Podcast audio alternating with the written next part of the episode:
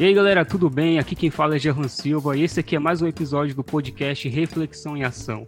E hoje, para conversar comigo, eu trouxe o pastor Evandro Marcelo para falar sobre adoração. Vamos lá?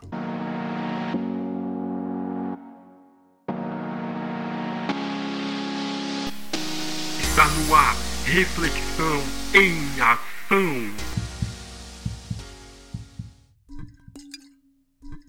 E aí, pastor, tudo bem? Tudo tranquilo. Como é que o senhor tá? Se apresente aí pra galera aí. Beleza. Fala galera, meu nome é Evandro Marcelo, sou pastor da Igreja Batista Edificar Missão Semear em Terra Alta e também líder do Ministério Macadesh, Ministério de Louvor e Adoração. Amém. Conheço o pastor Marcelo há muito tempo, gente fina demais. Além, além de esquecer de falar que é um, um baita pregador e um grande compositor também aí. Para quem não conhece o Ministério Macadesh, a gente vai deixar a rede social aqui no link para vocês depois. Né? O Instagram, Ministério Macadesh, oficial, né, pastor? É isso? É isso aí. E o canal do YouTube do Ministério Macadesh, beleza? Para começar, pastor, eu queria que já entrar de carrão de cena. Qual a diferença Vamos entre lá. louvor e adoração? Muito bem. Louvor fala daquilo que Deus faz, das grandezas de Deus, da obra que Deus fez e faz na vida do homem. A adoração fala daquilo que Deus é, trata o caráter de Deus, a santidade de Deus. Né? Essa é uma das grandes diferenças entre louvor e adoração. Não envolve ritmo, Uhum. isso precisa ficar muito claro. Não é questão de ritmo, é questão da letra, do foco, daquilo que a pessoa que está cantando deseja fazer. Louvando ao Senhor por suas obras, por seu poder, ou adorando ao Senhor por sua vida, seu caráter. Amém. E dentro disso aí, pastor, é. Queria que o senhor comentasse um pouco aquele texto lá de, de João, João 4, que quando Jesus diz que Deus ele procura os verdadeiros adoradores, aqueles que adorarão o Pai em espírito e em verdade. Porque na maioria das vezes fica muito confuso para as pessoas. As pessoas têm várias teses a respeito disso. Eu queria que o senhor trouxesse, como ministro de louvor, como pastor, senhor é pastor de igreja, queria que o senhor trouxesse esse entendimento aqui para gente. Muito bem. No texto de João 4, Jesus está conversando com uma mulher à beira de um poço e um dos grandes enigmas que ela fala diante de Jesus é sobre a adoração, de ser no monte ou em qualquer outro lugar. Quando Jesus responde dizendo que Deus procura os verdadeiros adoradores, porque há no meio da igreja, no meio do povo que se chama de Deus, muitos falsos adoradores. E aí, a falsidade não está naquilo que ele está cantando, mas naquilo que ele está vivendo. Porque cantar ah, uma música né, que a gente diz que é a música da igreja, que é a música gospel, todo mundo pode cantar. Agora, adorar a Deus verdadeiramente só aqueles que o conhecem. Quanto mais conhecimento da pessoa de Deus, do caráter de Deus, da intimidade que esse adorador tem com Deus, mais verdadeira é a sua adoração. Então, do contrário também é verdadeira. Quanto menos eu tenho relacionamento com Deus, não, cada vez mais vai se tornando falsa a minha adoração. E a mesma palavra que Jesus usa no texto de João 4 é a mesma palavra que o evangelista Mateus descreve quando os soldados colocam a coroa de espinho na cabeça de Jesus e se, cor se curvam né, diante dele, o adorando, o reverenciando. É a mesma palavra. Então você percebe que a palavra no ato dos soldados é uma falsa adoração. São Amém. adoradores falsos pela atitude né, de estarem ali colocando uma coroa de espinhos em Jesus.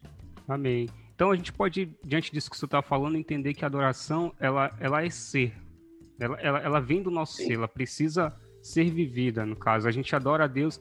Eu ouvi algo interessante uma vez, acho que foi do, do, é, do Nicodemos, ele falava que ele estava fazendo uma exposição sobre esse texto e ele falava o seguinte, que quando a mulher ela pergunta, olha, uns dizem que ado- a gente adora em Jerusalém, outros dizem que é no, no monte. Jesus não está falando de, de uma Uhum. questão de lugar, né? Jesus estava falando que agora a adoração ela seria no- dentro de nós, a nossa vida seria uma expressão de adoração a Deus. É, o senhor acredita que hoje isso tem sido é, visto como uma dificuldade para nós, para a igreja, essa questão da adoração com a vida. Você acha que a adoração tem ficado muito presa aos cânticos, aos momentos de culto? Eu, sou técnico de som, já fiz som várias vezes para o senhor, e a gente que é, que é operador de som, a gente acaba tendo que ficar com o olho aberto. Então, já fiz som em algumas igrejas, e a gente percebe que existem algumas músicas que falam muito ao coração das pessoas. Só acho que a partir do momento que a canção está falando ao, meu coração e não ao coração de Deus, isso torna errado, isso tira a adoração de Deus e acaba centralizando no homem. São duas perguntas aí, tá bom? percebi, percebi. Vamos lá. A, a adoração não é a música que eu canto. A adoração é a prática que eu vivo. Então, eu posso cantar muita coisa, mas se eu a minha prática é de desobediência à palavra de Deus e aquilo que Deus tem ministrado ao meu coração, então quando eu for cantar não é adoração. Eu me torno um cantor, não um adorador. E a outra questão da música direcionada e às vezes que emociona, ah, precisa se ter muito cuidado com, com a letra, com o propósito daquilo que se está cantando. Emocionar as pessoas pode ser uma ação do Espírito Santo naquilo que você está declarando diante de Deus. Você está declarando algo poderoso diante de Deus e a pessoa também está sentindo a presença de Deus naquele ambiente e se emociona. Não porque você está cantando para ela, mas porque o Espírito do Senhor está constrangendo naquele momento. E tem também, claro, como existe alguns lugares, algumas canções que têm um propósito de tocar a emoção da pessoa. Né? A canção é direcionada as, as pessoas que estão naquele lugar. E aí deixa-se de ser adoração e passa a ser uh, uma espécie de você reerguer alguém, motivar alguém através das canções. Mas a adoração realmente a Deus deixou de existir aí. Entendi. E isso é bem visível hoje, né, pastor? A gente percebe isso Muito. em algumas canções que Muito. são canções muito voltada ao homem. Ao é... ego, à vitória, né? A pessoa que está é. com dificuldade.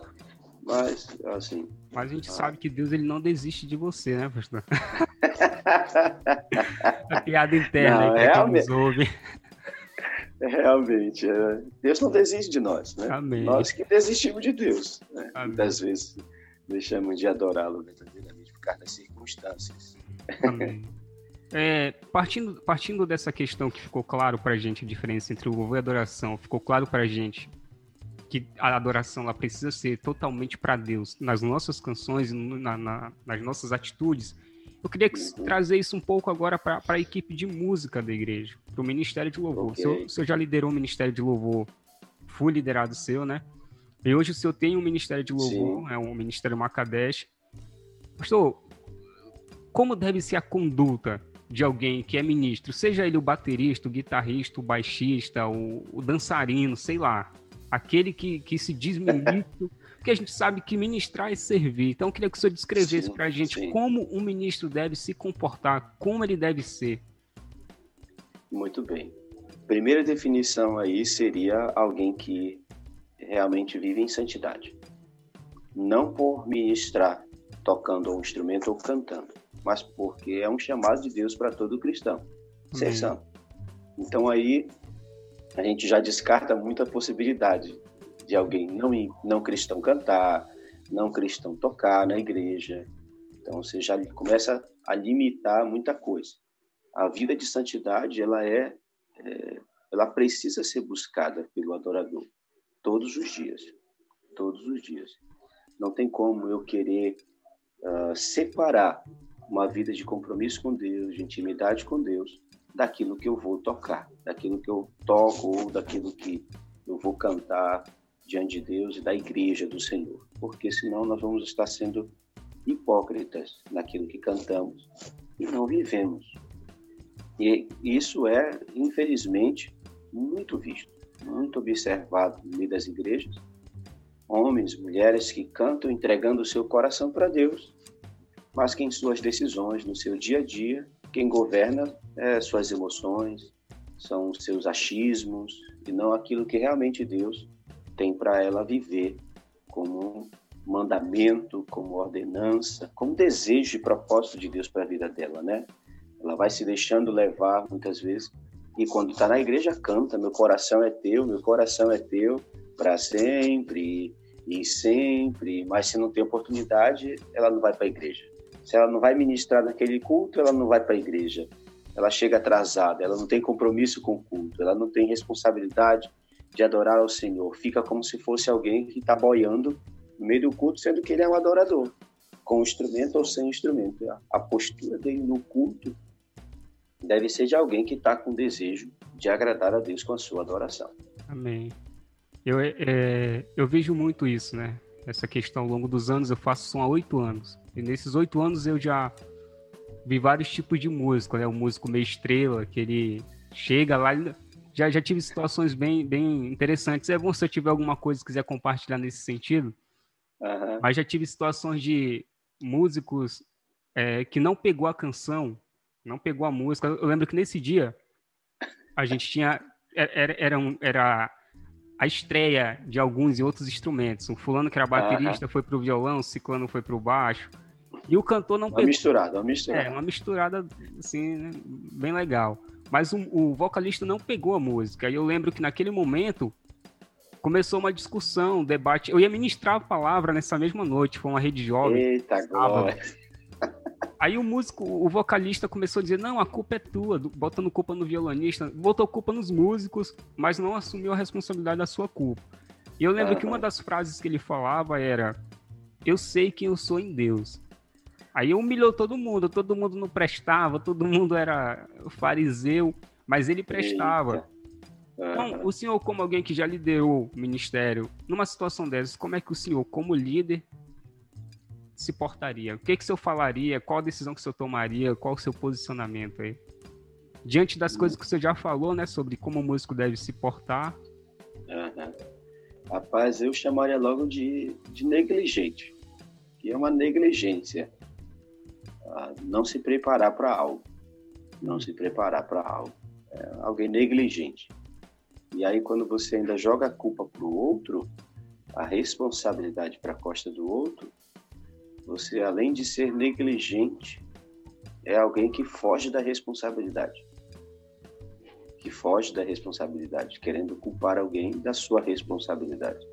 É algo de coisa de criança. Criancinha que faz isso. Ela derruba algo, mas vira para o colega e diz: Foi ele. não fui eu, foi ele. A culpa é dele, não é minha. Se é para bater, bate nele, porque eu estou aqui na minha, não fiz nada de errado.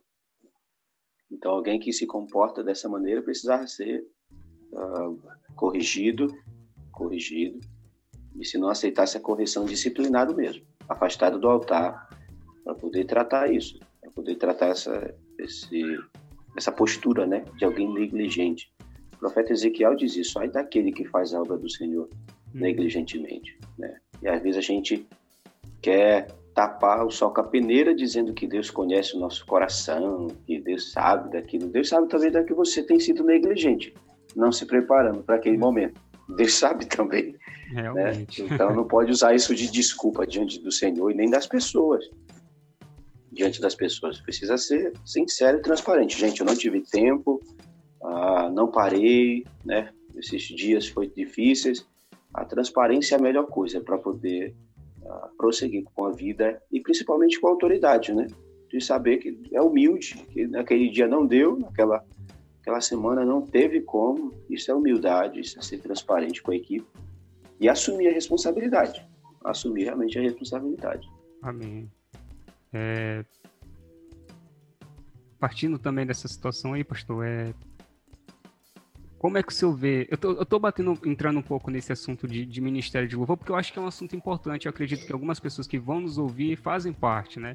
E a gente sabe que Sim. a equipe de, de, de, música, a equipe de, de louvor da igreja, ela, ela, é importante no culto, né? A gente percebe. Eu lembro que nessa mesma noite a gente foi ministrar à noite e, na verdade, o ensaio foi à tarde, a ministração à noite não fluiu. Né? Não, não, eu lembro que a gente subiu eu fui para a mesa, o pessoal que foi para os instrumentos, mas não teve oração de liberação de perdão, não teve nada disso. Né? E partindo aí desses requisitos, você acha, como, acha que deveria é, haver algum tipo de de regras no ministério ou norma de conduta para a equipe de louvor, tanto de acordo com a palavra, porque a Bíblia em si ela já, ela já, ela já nos mostra né, uma norma de conduta que nós devemos ter como cristãos, como filhos de Deus. Sim. Mas diante Sim. de uma equipe, de uma questão orga organizacional, você acha que deveria haver critérios? Ó, oh, não, isso aqui, isso aqui não pode, isso aqui pode, para que houvesse essa organização melhor? Porque a gente sabe que um dos perigos do ministério de música é o seguinte: chegou o fulano, o senhor é multi-instrumentista, né? O senhor é formado em música, que é mais uma das coisas que o senhor não falou aí. Mas você sabe, você sabe que às vezes o músico ele chega na igreja e às vezes pela carência, ah, tá faltando um baixista, o cara é um baita de um baixista, mas o cara se converteu ontem. Você acha que já se pode incluir pessoas assim? Eu já, eu já vi situações de mandarem pessoas para encontro com Deus só para que o cara entre no ministério. Então, como é, que, como é, que, o senhor vê essas coisas? Porque eu acho, assim, meu ponto de vista, antes do, do, do passar a palavra para o senhor, eu acho que o mais importante em meio a qualquer coisa, em meio ao talento, em meio ao serviço, sempre vai ser o cuidado com a pessoa, né? Porque eu já vi muita gente sair frustrada, porque ela inicia dentro do ministério, ela inicia servindo ao Senhor ali, mas por não ter sido tratada em outras coisas, ela se frustra e sai da igreja, não quer voltar. Então, você acha que às vezes o, o, líder ou a equipe em si, ela tem culpa nisso por não haver essa norma de conduta, essa, essas regras para organizar melhor a equipe? Sim, sim. Deus é Deus de limite. E antes de ser de todo limite, de toda regra, ele, Deus é Deus de propósito. Amém. Ah, o tempo, querendo ou não, ele traz segurança para a vida das pessoas que vão subir ao altar. Se você joga alguém muito novo no altar, você corre um risco muito grande. Além de ela sair frustrada de lá, você uh, gerar manchas, manchas com relação ao altar. Porque se ele se converte hoje, uh, domingo que vem você põe ele no culto porque não tem, Deus não age por necessidade, Deus age por propósito, mas você coloca ela para ministrar. Na outra semana ela se desvia. Olha a sua cara como pastor, como líder do Ministério de Louvor, sendo que no domingo ela estava no culto e na outra semana ela se desviou porque não tinha raiz ainda. Não deu tempo de criar raiz. É não é alguém consolidada, alicerçada em Cristo. Não e nem conhece Jesus ainda. Vou usar essa expressão para ficar mais claro, porque uh, conhecer Jesus requer tempo. Relacionamento requer tempo. Porque a gente gere um relacionamento com alguém, a gente precisa ter tempo com alguém. Sem dúvida. E essa pessoa nova convertida não tem ainda relacionamento com Jesus. Já recebeu o Espírito Santo, se se converteu, mas relacionamento não tem ainda. Então, você jogar alguém dessa forma no altar, você está correndo um grande risco de expor a pessoa e o altar. Né? Corre esse risco de expor o altar a, a escândalos por causa da, de você querer agir por causa das necessidades. A pessoa precisa ser discipulada, precisa ser tratada, precisa haver regra, aquela pessoa caminhar nas células, né, no discipulado, e se alguém que está amadurecendo com o decorrer do tempo, para aí sim, você colocá-la no altar com mais segurança, com mais segurança que todo mundo está sujeito a se desviar. A gente não deseja, não sonha com isso, não ora para isso. Verdade. Mas alguém que suporta seis meses de célula, cultos, discipulados, compromissos, começa a ser gerado relacionamento. É alguém aí que já está se tornando apto, não por causa do talento, mas pela vida de Deus e pela vida com Deus que ela começou a gerar. Amém. Isso seria, isso teria que ser algo a, a ser vivido. Aí a gente evitaria correr o risco do cara novo convertido tocar o solo do Guns N' Roses lá no culto, o cara, o saxofonista tocar a música All For Me, All, é, é, All For Love hum. lá no culto, no solo de uma música, é, né? Por quê? Novo crente, ainda não, nem a mente ainda não está limpa, purificada com a palavra de Deus. É, botar uma pessoa assim é um perigo muito grande. Entendi. Concordo plenamente com tudo isso que o senhor falou, hein? Eu acho que isso aí a gente preserva é, a pessoa, né? Como o senhor falou, preserva a equipe também e preserva a própria igreja, né? De julgar. Sim. Eu acho que eu já, já acompanhei muitas situações de, de ministros de louvor que, por não ter sido tratado, não ter sido é, discipulado, ou até mesmo, como o senhor falou, ter amadurecido, né? Para poder entrar Sim. na equipe, Então já vi músicos que caíram e, e voltaram, mas a igreja ficou resistente à administração deles. E isso é horrível. Não tem como, não tem como. Ele perde, querendo ou não, ele perde ali a, a autoridade de ministrar algo diante da igreja. Porque nosso testemunho é por de dentro e por de fora. Uhum. Sem dúvida. É... De dentro por de fora. Com certeza testemunho acho que é, acho que é um, é um dos princípios chaves para quem é da, da equipe, né? Porque você está num lugar onde você é muito visto, né, pastor? É lugar de destaque. É lugar de destaque. Destaque. Precisa ser feito com responsabilidade. Amém, pastor, é isso mesmo. E levando mais uma vez para a questão do culto, vamos agora entrar nessa questão do culto, louvor no culto. Vamos lá. Como é que o senhor vê a questão da escolha das canções, pastor? Porque Eita. eu, eu particular, você sabe você sabe que eu vou entrar nesse assunto, né? Mas é, eu, sem, sem falar da atualidade, eu vinha de uma época, pastor, onde as canções. Eu, eu cheguei no período da igreja, me converti em 2009, quando a gente estava vivendo aquele período. O seu também é dessa época, né? A gente estava é, um vivendo aquele período profético na adoração. As canções Sim. de Cirilo, aquele mover profético do Judson.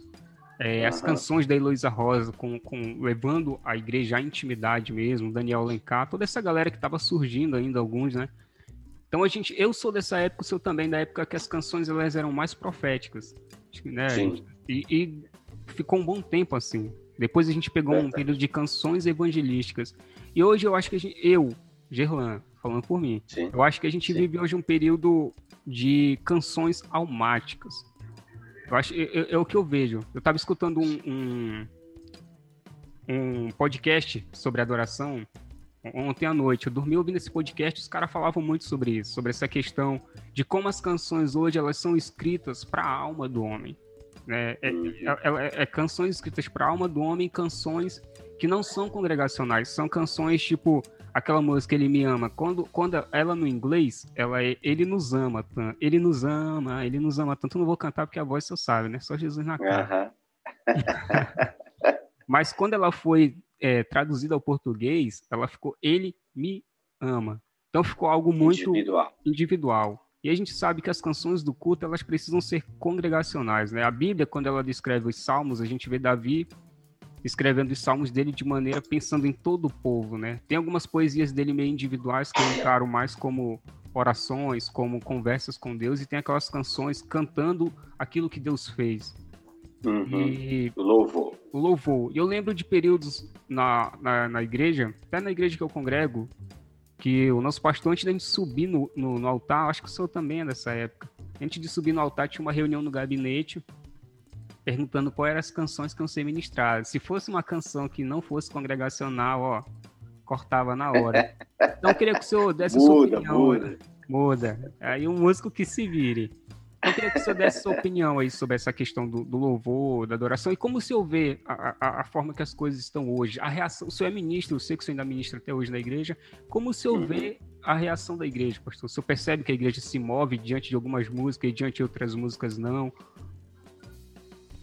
Muito bem, vamos lá. Falar das adorações, das canções almáticas, né? Depende muito do propósito da, da canção. Se é a minha alma cantando ao Senhor, como diz o salmista, ou se é eu querendo atingir as emoções, a alma da pessoa que está na igreja, né? Uhum. Então, isso precisa ficar muito claro. Se é a minha alma, as minhas emoções realmente naquele dia eu estou realmente com as emoções ah, chacoalhadas às vezes por circunstâncias. Mas mesmo assim eu continuo adorando ao Senhor. É a minha alma ali dizendo, Deus me ajuda, me socorre. Um tempo onde eu estou clamando ao Senhor, ou se eu estou querendo com as canções atingir o coração das pessoas. Né? Uhum. E aí, quando a igreja está vivendo decorrência somente a mídia, e o que é que a mídia gospel hoje o mundo gospel hoje tem apresentado para nós. Muitas e muitas canções disponíveis que só querem mexer com as emoções das pessoas. Onde até os ímpios têm ouvido as canções porque são bonitinhas, alegra o meu coração, acalma minha alma, é, ah, eu escuto verdade. e fico calmo e tal. Então, a igreja só escuta isso. E aí, às vezes, o ministro de louvor se sente pressionado a cantar aquilo que a igreja está ouvindo, porque ela não conhece. A gente usamos de todas as tecnologias possíveis, data show, telão, para que a letra fique disponível para os irmãos cantarem. Porém, se a pessoa, o irmão, a igreja, realmente não conhece a verdadeira adoração, de realmente buscar o Senhor com o seu coração, a adoração daquele lugar é algo muito automático. A adoração desse culto é algo muito automático, onde o propósito maior é emocionar as pessoas e não tocar o coração de Deus. E não tocar o coração de Deus. Isso e aí o ministro fica, aí o ministro vai ficar sujeito a isso ou ele vai obedecer a Deus? Ele vai buscar canções que realmente falam o coração de Deus ou ele vai querer sempre agradar as pessoas. Aí eu me lembro do texto do apóstolo Paulo: me convém agradar a Deus mais do que as pessoas. Então, se a minha adoração chega ao coração de Deus, ou esse irmão se converte para ir junto comigo tocar o coração de Deus, ele vai ficar com raiva de mim, porque eu não canto a musiquinha que ele gosta de ouvir lá na casa dele.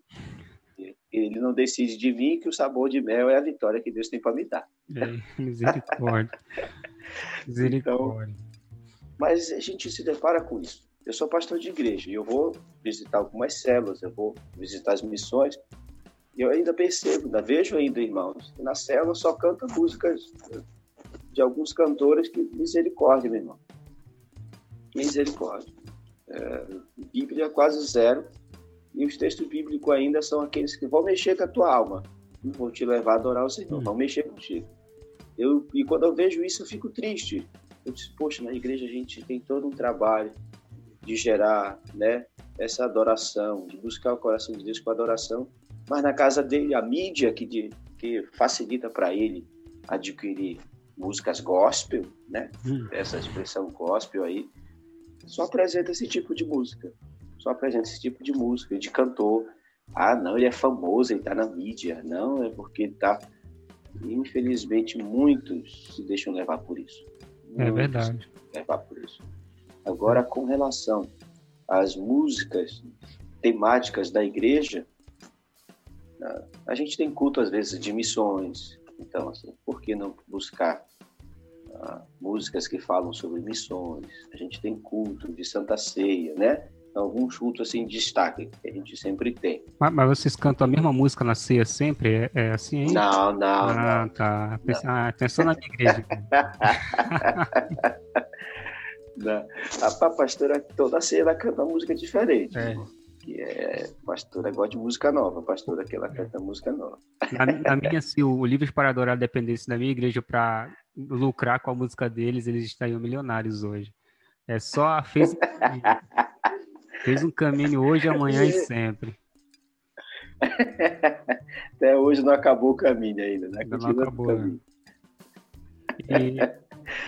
Pastor, é, Mas só, é isso. Você acha que os músicos de hoje são músicos preguiçosos por causa do estilo que a gente tem ouvido muito? Porque a gente percebe que quando é, sei lá, para por baixo dar um groove, fazer um negócio mais groovado, se for para cantar uma daquelas músicas que tem muito. Eu, me diz aí qual é o termo técnico, é muita quebrada na música. A galera. É, seria muito arranjo. Muito é. arranjo, é. muita troca de nota. A galera não, não consegue tocar. Você sabe que, que eu não estou falando isso de maneira assim, ao vento, né? É uma, uhum. uma, realidade hoje. Então, se eu acho que o estilo que é tocado hoje, que são músicas apenas com quatro notas, se eu acho que isso acaba empobrecendo musicalmente a igreja, e a gente vai para um contexto bíblico, a gente sabe o quanto Davi né? Deus, é Deus, Deus é um Deus exigente. Ele quer, ele quer que nós façamos tudo da melhor maneira possível porque ele é perfeito, ele merece isso. É, então, e Davi, quando ele vai levantar os músicos, né, já, já passa do, do processo dos levitas, agora para a organização do templo, se torna os músicos. Quando Davi passa a organizar os músicos, a gente vê que ele escolhe os melhores, aqueles que tocavam de forma excelente. Quando Salomão também está fazendo esse levantamento, é a mesma coisa, né? Tanto no, no, nos períodos de cada um. Como é que o senhor vê isso hoje? O senhor acha que hoje é muito jogado? É muito aquele negócio do, ah, é para Deus, então eu posso fazer de qualquer jeito? Eu não, não vou generalizar, uhum. mas em parte é. Em é. parte é. é. E aí, envolve de novo a gente voltaria naquela questão de da necessidade. Uhum. Ah, a igreja não tem violonista, então o violonista aprende quatro notas, pega o capotraste e toca todas as músicas com aquelas quatro notas. Que para a necessidade do momento serve, uhum. mas deixa a pessoa, a igreja limitada às músicas com aquelas quatro notas, né? com aquele modelo de música. Então, se você vai colocar um outro estilo de música na igreja, esse músico não está pronto. E ele se habituou ao comodismo de, não, assim tá bom, a igreja adora junto, né? Essas quatro notas me servem. Ele acaba parando, não vai buscar uh, novas técnicas, não vai buscar melhorar musicalmente para poder uma hora ou outra tocar algo diferente. Então, ele começa a tocar na igreja, ele está aprendendo, né? Alguém que não tocava nenhum instrumento. E aí ele começa a estudar, aprendeu ali quatro, seis notas e descobriu que o capotraste faz o resto. Faz o serviço do resto. Transpôs e faz o serviço do resto. E aí descobriu isso, ele para de estudar. Porque aí ele já começa a tocar música que ele gosta. Ele já começa a tocar música que a igreja gosta ali, momentânea hoje. Mas se ele pegar um pastor se ele pegar uma equipe que gosta de tocar as músicas mais antigas, que tem acordes fora do campo harmônico, que ela começa a trazer empréstimos modal para a música, é, esse músico, meu irmão, tá acabado. Tá acabado. Tá ruim para ele, né? Tá, tá ruim para ele, porque ou ele vai voltar para onde ele tem controle, que são as quatro notas, ou movo o capotraste para cá, para cá e toco, ou ele precisa avançar, evoluir musicalmente para poder tocar algo melhor, para poder ser um músico melhor, não só para a igreja, mas ele mesmo em si ter a capacidade de tocar algo melhor. Né? Ah, e aí eu não falo de simplesmente tocar músicas melhores, eu falo dele mesmo, musicalmente, poder ter técnica para adorar ao Senhor com perfeição. A minha esposa, ela diz que quando eu vou tocar o baixo, que às vezes eu estou aqui o baixista não vai, aí eu pego o baixo. Ela disse que eu peço que eu quero me aparecer, que eu vou embora, né? Eu entendo, eu, eu entendo, ela, quando eu faço o som, eu penso a mesma coisa. eu faço os desenhos e aqui eu vou fazendo tudo. E ela diz assim, não, porque tu, quando vai tocar, eu digo para ela algo que é uma verdade. Eu digo, não, é, eu estou tocando para o Senhor. E para eu tem que ser o meu melhor. Tá? Minha melhor técnica, tudo aquilo que eu aprendi com os anos de música, desde meus 12 anos estudando, eu coloco em prática porque é pro meu Deus. Porque é para ele que eu estou tocando. Amém. É isso mesmo. Pastor. Os irmãos os irmãos estão me vendo ali porque tem que olhar para mim, que eu estou em cima do altar. Mas eu estou fazendo para o Senhor. É a, a, minha melhor técnica, aquilo que eu vou recordando de estudo de música, tudo vou colocando na música, para não ficar mesmice, além para a igreja, mas também para Deus. Senão a gente está tocando como se fosse a oração. Jesus disse assim: não useis de vãs repetições. É e aí o músico esquece desse trecho, ele pensa que isso só é para oração, porque só toca a mesma coisa, a mesma coisa, a mesma é. coisa, repetida, repetida, repetida. Acho que a, o pessoal tá tão sedento aí para ir para a glória, né? Que a, na glória a Bíblia diz que é santo, santo, santo, hoje, amanhã, para sempre. Duas estrofes aí já era. Já está treinando. É, o senhor sabe que eu, senhor sabe que eu particularmente, a gente teve várias conversas sobre isso, eu não sou muito adepto a, ao estilo que a gente toca hoje, né? Uhum. Eu, eu vou, vou, passar meu ponto de vista como, como operador de som, né? Sim. Para mim, o mais, o mais crítico é saber que vai ser, tipo, eu como técnico, eu me, eu me cansei, eu acho que a, a realidade é essa, porque não há eu acho que não há um crescimento, como você falou, musical no músico e, não, e também não, não, não, faz, não disponibiliza, digamos assim, um crescimento para mim como operador. Porque hoje eu trabalho com mesa digital. Eu vou lá e este a cena já era, não faço mais nada. Cruzo os braços aqui e fico. Tomando quando... café. Tomando um cafezinho. É, eu, eu fico muito chateado com isso às vezes, sabe? De, de dessas, dessas repetições exageradas, às vezes a gente fica uma música inteira na mesma coisa, sendo que a gente poderia ter tal, tocando mais coisas. E uma outra coisa que, que, eu, que eu particularmente fico uma chateação santa aí é a respeito das músicas de celebração, pastor. Eu, eu gosto muito quando eu faço som pro senhor na, nas programações, quando a gente tem oportunidade, porque o senhor tá na metade das músicas aqui do nada, o senhor vai emendando uma adoração, uma celebração atrás da outra. Eu sinto muita falta disso, sabe? Da bateria tocar de uma forma diferente, né? Que as músicas de hoje tudo começa do mesmo jeito, é, a metade, no meio é do mesmo jeito, no fim é do mesmo jeito. Em todas as músicas. Então, como é que o senhor vê essa ausência das canções de celebração no tempo de hoje? Porque a gente vê na Bíblia o povo de Israel celebra. Quem pensa no povo que celebrava era o povo judeu, né? Então, é o povo de Deus. É. Qual é a dificuldade hoje da igreja em não conseguir celebrar? Parece que a igreja não, não vê motivos para celebrar. Às vezes, às vezes eu, eu, particularmente, tenho essa visão, que parece que. Eu não sei se é por causa da, do, da equipe de louvor ou se a igreja não vê motivos para celebrar. Porque eu já vi puxarem canções de celebração nas igrejas, mas a igreja, as pessoas que estão lá para cultuar o Senhor, elas não se moverem, elas não celebrarem, elas não dançarem, não, não pularem diante de Deus. O senhor. Uhum. O que, que o senhor acha disso? O que, que o senhor pensa disso? Qual a visão que o senhor tem disso aí? Rapaz, uh, eu voltaria aí no ponto para responder isso, a questão da pessoa não ter a sua intimidade com Deus, que é uma grande verdade da igreja de hoje. Muitos, muitos cristãos vivem dependendo do culto. Se não tiver culto, ele não adora ao Senhor. Se não tiver um momento de louvor na igreja, ele também, na sua casa, não tem uh, essa disposição de fazer isso na sua casa. Tipo um louvor pela manhã, de adorar, de poder se render ao Senhor na sua casa. E se ele não faz isso em casa, em duas horas de culto, meia hora de louvor, que vai ficar difícil mesmo disso acontecer. É verdade. E aí, quando você olha para a equipe de louvor, que já é limitada musicalmente, porque trabalha com com estilo de música que imita a pessoa a tocar quatro notas, a fazer o mais simples uh, naquilo que vai tocar. Encarar a mudança de alguém tocar celebração, uh, às vezes pode até ser com quatro notas mesmo, mas requer pique para você tocar música de celebração dentro do andamento, requer você é, ter controle de metrônomo, você ter alguma, alguns recursos técnicos de música que aquela pessoa que só toca as quatro notinhas na adoração e o ritmo do violão ainda é o mesmo, a mesma levada, dois para baixo, dois para cima, dois para baixo. Tchan, tchan, tchan, tchan, tchan, tchan. A meia hora, o mesmo estilo de, de violão.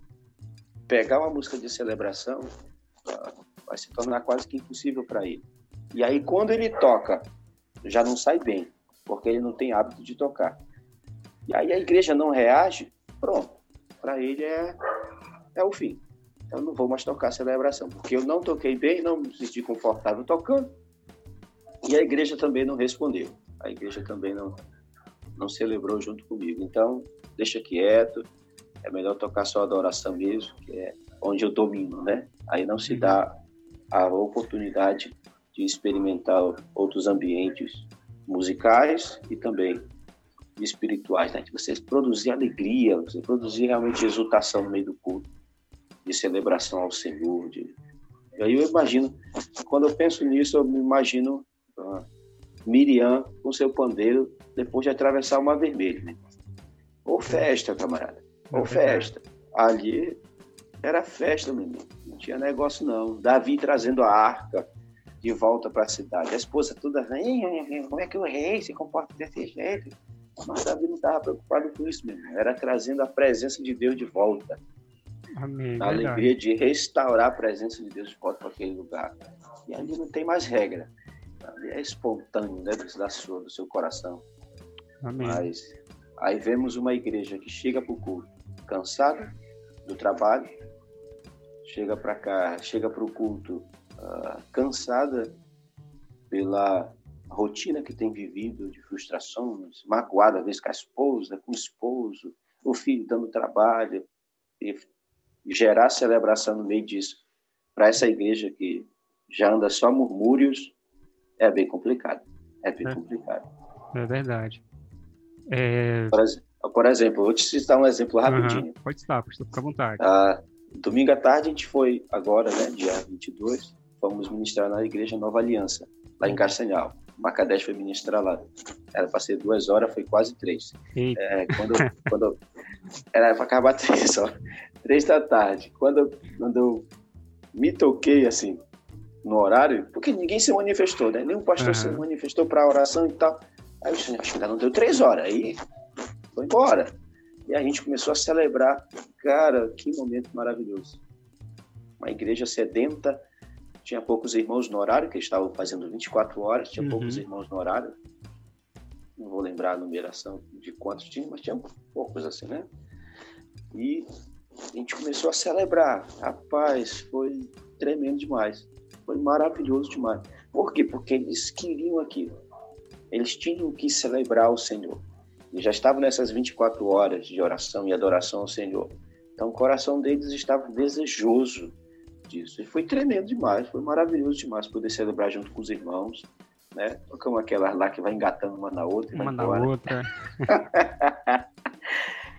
toca em Ré maior, toca umas contas, puxa para mim maior e mais outras é... contas, dá o maior e vai embora. Aí vai embora. O pessoal do, pessoal do Macadesh diz que acha o, o, um perigo quando o senhor toca violão, né? Porque normalmente se eu tocar agora tocar o baixo, né? Quando vai sim, violão é um perigo, porque aí pode puxar quantas quiser ali, o resto que se vire.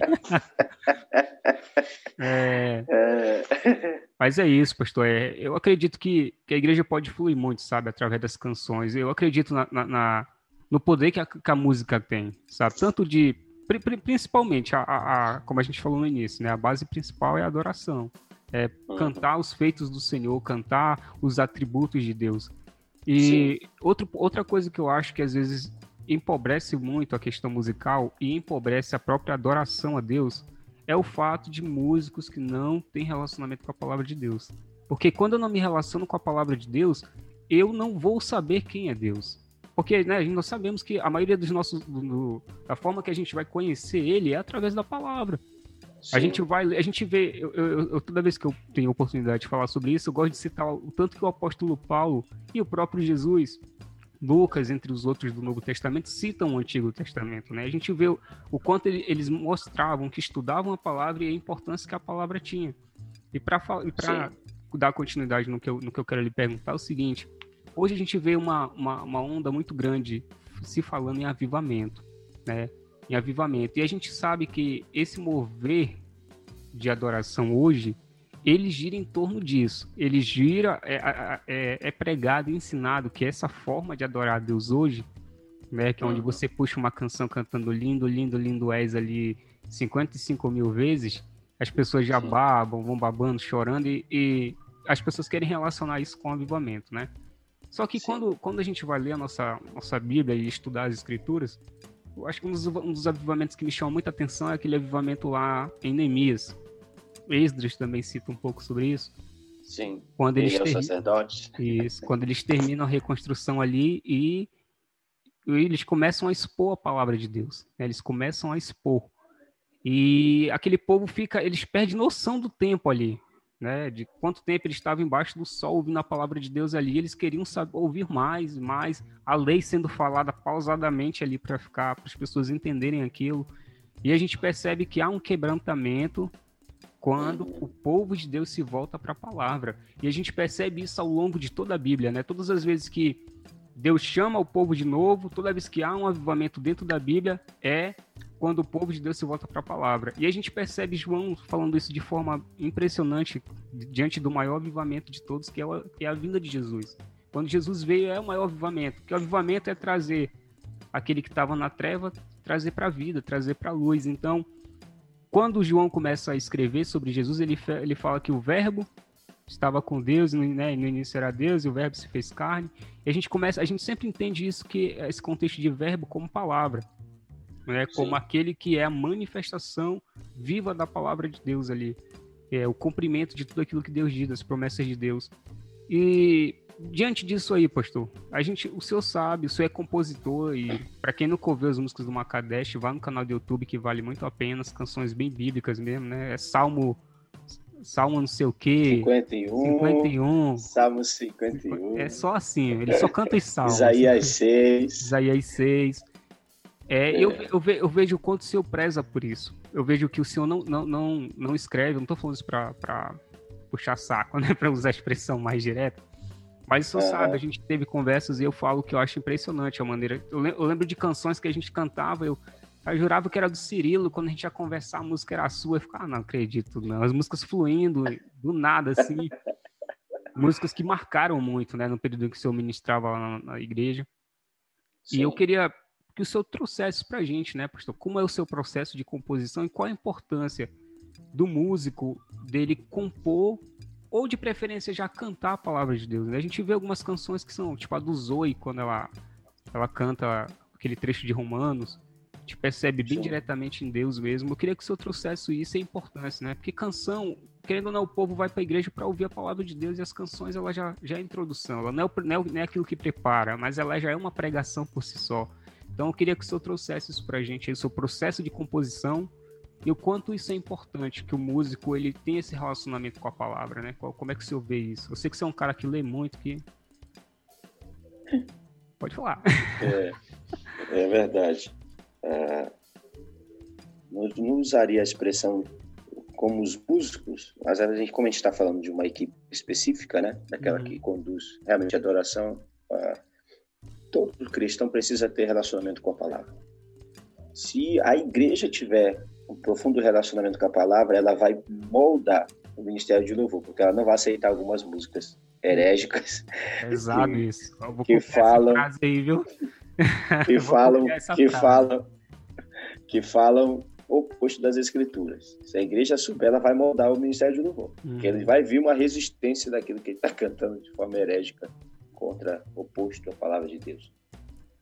Então, o ministério de louvor tem essa capacidade de pelo conhecimento da palavra. Além de cantar a palavra, mesmo que ele não cante aquilo que está uh, um salmo inteiro, né? Vai cantar o salmo 23 inteiro, uhum. como o pastor Cirilo canta, mas ele canta aquilo que a Bíblia fala, a revelação das Escrituras, né? Revela, uh, eu vou gastar minha vida em ti, ela é uma revelação daquilo que as Escrituras falam para mim, como cristão. Uhum. Eu gastar realmente a minha vida em Deus e para Deus né? É uma resposta a, a um chamado de Deus para mim que requer de mim toda a minha vida, não metade, toda. Gastar completamente minha vida em Deus. Então, ela é uma resposta a isso. Não tem texto bíblico, tem alguns textos bíblicos lá, né? Tem algumas expressões bíblicas nela, porém, a, o refrão inteiro é uma resposta àquilo que eu entendi das Escrituras, daquilo que Deus ministrou ao meu coração uh, do texto ao qual eu estava lendo. Então, o adorador ele precisa ter isso, porque além dele cantar a Bíblia, ele pode responder através das canções aquilo que as Escrituras estão falando, aquilo que Deus está falando ao coração dele com relação às Escrituras. Então, ele responde, ele manifesta isso. E cantar a Bíblia não tem erro. Cantar a Bíblia não tem erro, tanto com relação às pessoas quanto ao próprio Deus, de cantar a Bíblia para o próprio Senhor, por conhecer as Escrituras e aí você conhece. Tem um texto, tem um livro muito bom que é Lendo as Escrituras. Eu esqueci agora o nome do autor, que é Orando as Escrituras, o nome do livro. Uhum. Rapaz, você imagina, tem muitas orações feitas na Bíblia. E por que não orá-las? Por que não repetir as orações feitas nas Escrituras? Porque quando elas foram feitas, elas tiveram um, uh, uma direção do Espírito Santo para que aquilo fluísse. E em alguns momentos, orar aquilo é maravilhoso. Você parar, pegar a Bíblia e orar aquilo que está escrito. E se a sua adoração, se a sua música vai fluir como resposta a isso, uh, do seu posicionamento com relação a isso, é certeza que você está agradando o coração de Deus. Você uhum. está agradando o coração de Deus. Agora, muitos músicos se preocupam com melodias, com harmonias, com ritmos. E aí a gente vê as canções fluindo tudo de forma muito aleatória, e eu falo aleatória de ser igual uma outra, porque hoje os músicos das igrejas não estudam mais música. E eu falo música, a, a música em si. Eles uhum. escutam o que já tem sido tocado e tocam aquilo. São limitados àquilo que eles escutam de outras canções da igreja mas não param para ir uma escola de música, aprender novas técnicas. novas, novos campos harmônicos, novas possibilidades harmônicas para que ele acrescente isso nas canções que ele vai compor, né? Então, eu tenho canções que seguem alguns padrões, outras canções não. Então, eu sempre gosto, a minha esposa às vezes não gosta muito do estilo que eu toco, né? que às vezes ela também vai sendo influenciada pela pelo worship de hoje. Então, tem hora que ela não, tem hora que ela não gosta de algumas de alguns estilos, mas isso é, é gosto, é hum. gosto, né?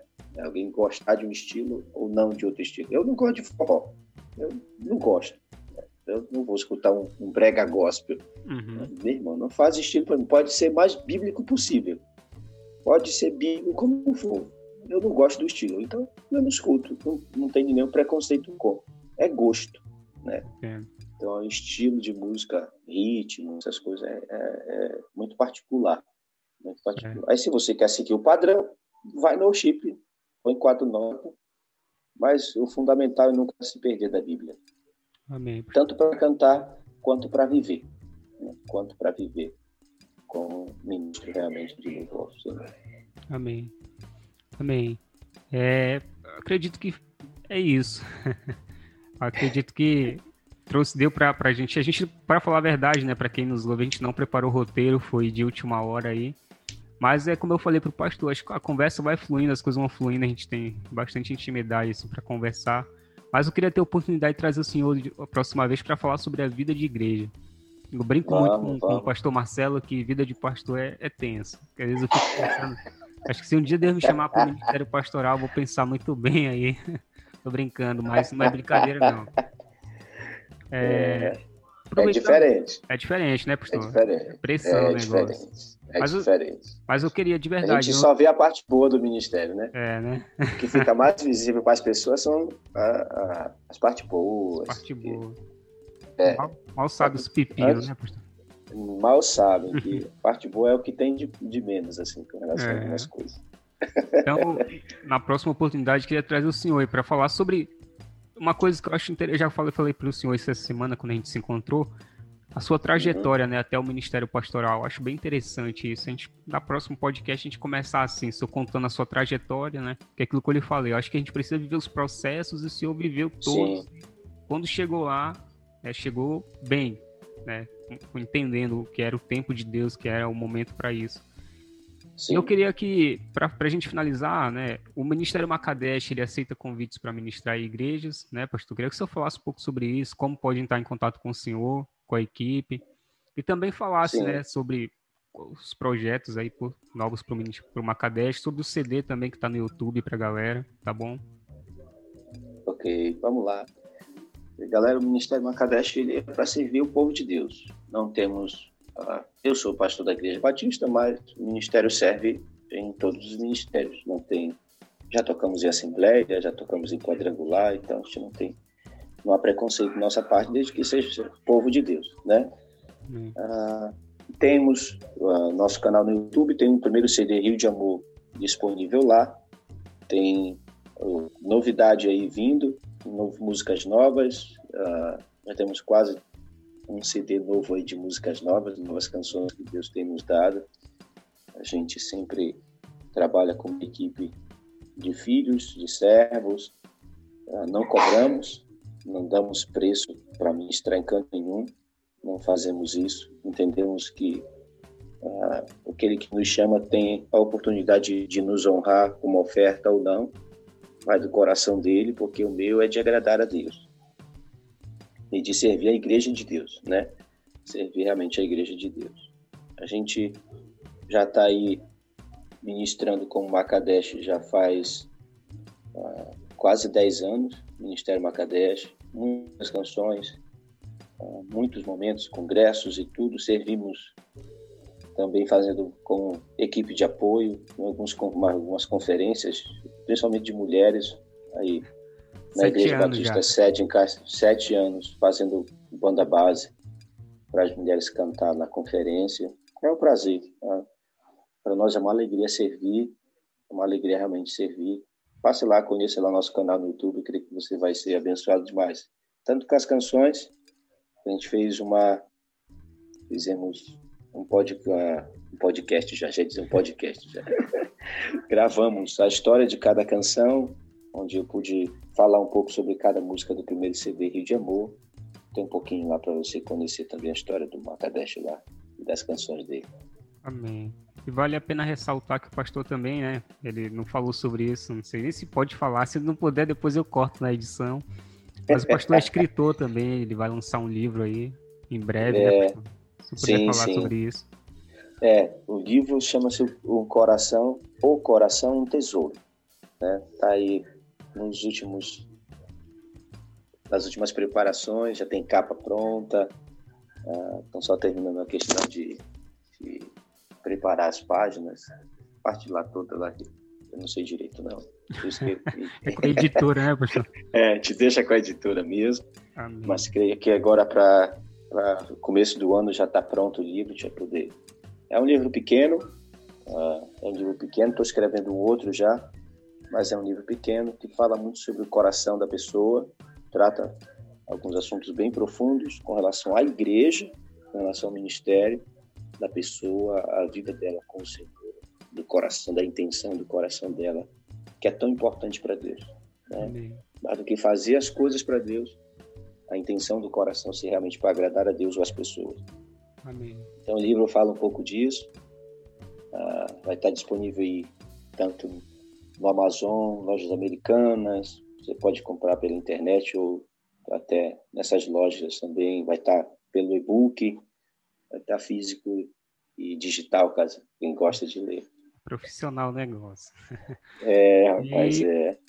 E o pastor também, ele, ele é um pastor que flui muito na área da palavra, viu? Se você que nos ouve desejar convidá-lo, não só para falar de adoração, o pastor ele é, é um ministro muito, muito de Deus mesmo, tem muito para dar para quem quiser convidar ele para ministrar na sua igreja. Fique à vontade, Sim. viu? Eu super indico aí alguém que eu amo muito, foi meu líder de, do Ministério de Louvor, no qual faço parte até hoje. E é um amigo pessoal, é o pastor Marcelo. E é um cara que eu amo muito, é. Tá bom? Uma declaração aí, pastor. Ê, cara. Mas amém, é uma família abençoada, cara. Fique à vontade mesmo para convidar para ministrar. Se você quiser fazer 12 horas de adoração e quiser chamar só uma cadete, ele se garante tranquilo. Fiquem tranquilos. Enquanto, enquanto não quebrar a última corda do violão, e se quebrar, ainda tem 12 guitarristas. Ah, ah, tem técnica, tem técnica para não quebrar as cordas. Toca 12 horas sem quebrar a corda. Amém. Não, a, a Dani, rapaz, domingo disse que não vai acabar, não, meu filho. Já é passou das três horas. Disse, já, já. Ela até brincou com o pastor Davi. Pastor Davi, o senhor não ia parar ele, não? Se deixar, ele passa aí ah. até de noite, até acabar aí. É. Os cabras são bons de ministrar. Pode chamar aí que é 12 é horas encaro, tranquilo. Só. É, só uma repertório é grande. É, uma... repertório é grande. É. Depois, um açaizinho já tá tudo certo, né, pastor? Eita glória, isso aí é mistério.